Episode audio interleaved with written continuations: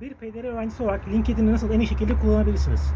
Aslında burada birkaç farklı amaç var arkadaşlar. Dolayısıyla bu amaçların her birisi farklı yol haritaları gerektiriyor. Bunların ilki örneğin danışan ağınızı genişletmek olabilir. LinkedIn'deki amaç. Bir diğer amaç PDR öğrencilerinin takip ettiği bir uzman olmak olabilir. Ve bunun gibi pek çok şey sayılabilir.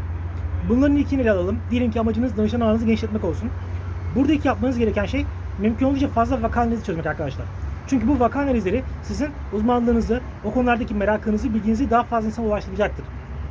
Öte yandan bir diğer yapmanız gereken şey de çok fazla insana bağlantı isteği kurdurmak. Tabii bu bağlantı istekleri sürdürülebilir bir şey değil. Yani birkaç bin kişiye ulaştıktan sonra artık bırakmak gerekiyor. Çünkü diğer türlü o algoritma sizin paylaşımlarınızı kötü görebilir. Ama birkaç bin kişi bıraktığınız zaman algoritma o birkaç bin kişiyi bileşik etkiyle daha fazla insana çevirecek ve paylaşımlarınız çok daha fazla insana ulaşacak. Bu çok daha fazla insana ulaşması demek hem artık takipçileriniz artmaya başlayacak LinkedIn'de hem de öte yandan bu durum size yeni danışanlar ve yeni kariyer kapılarını beraberine getirecek farklı boyutlarda aynı şekilde.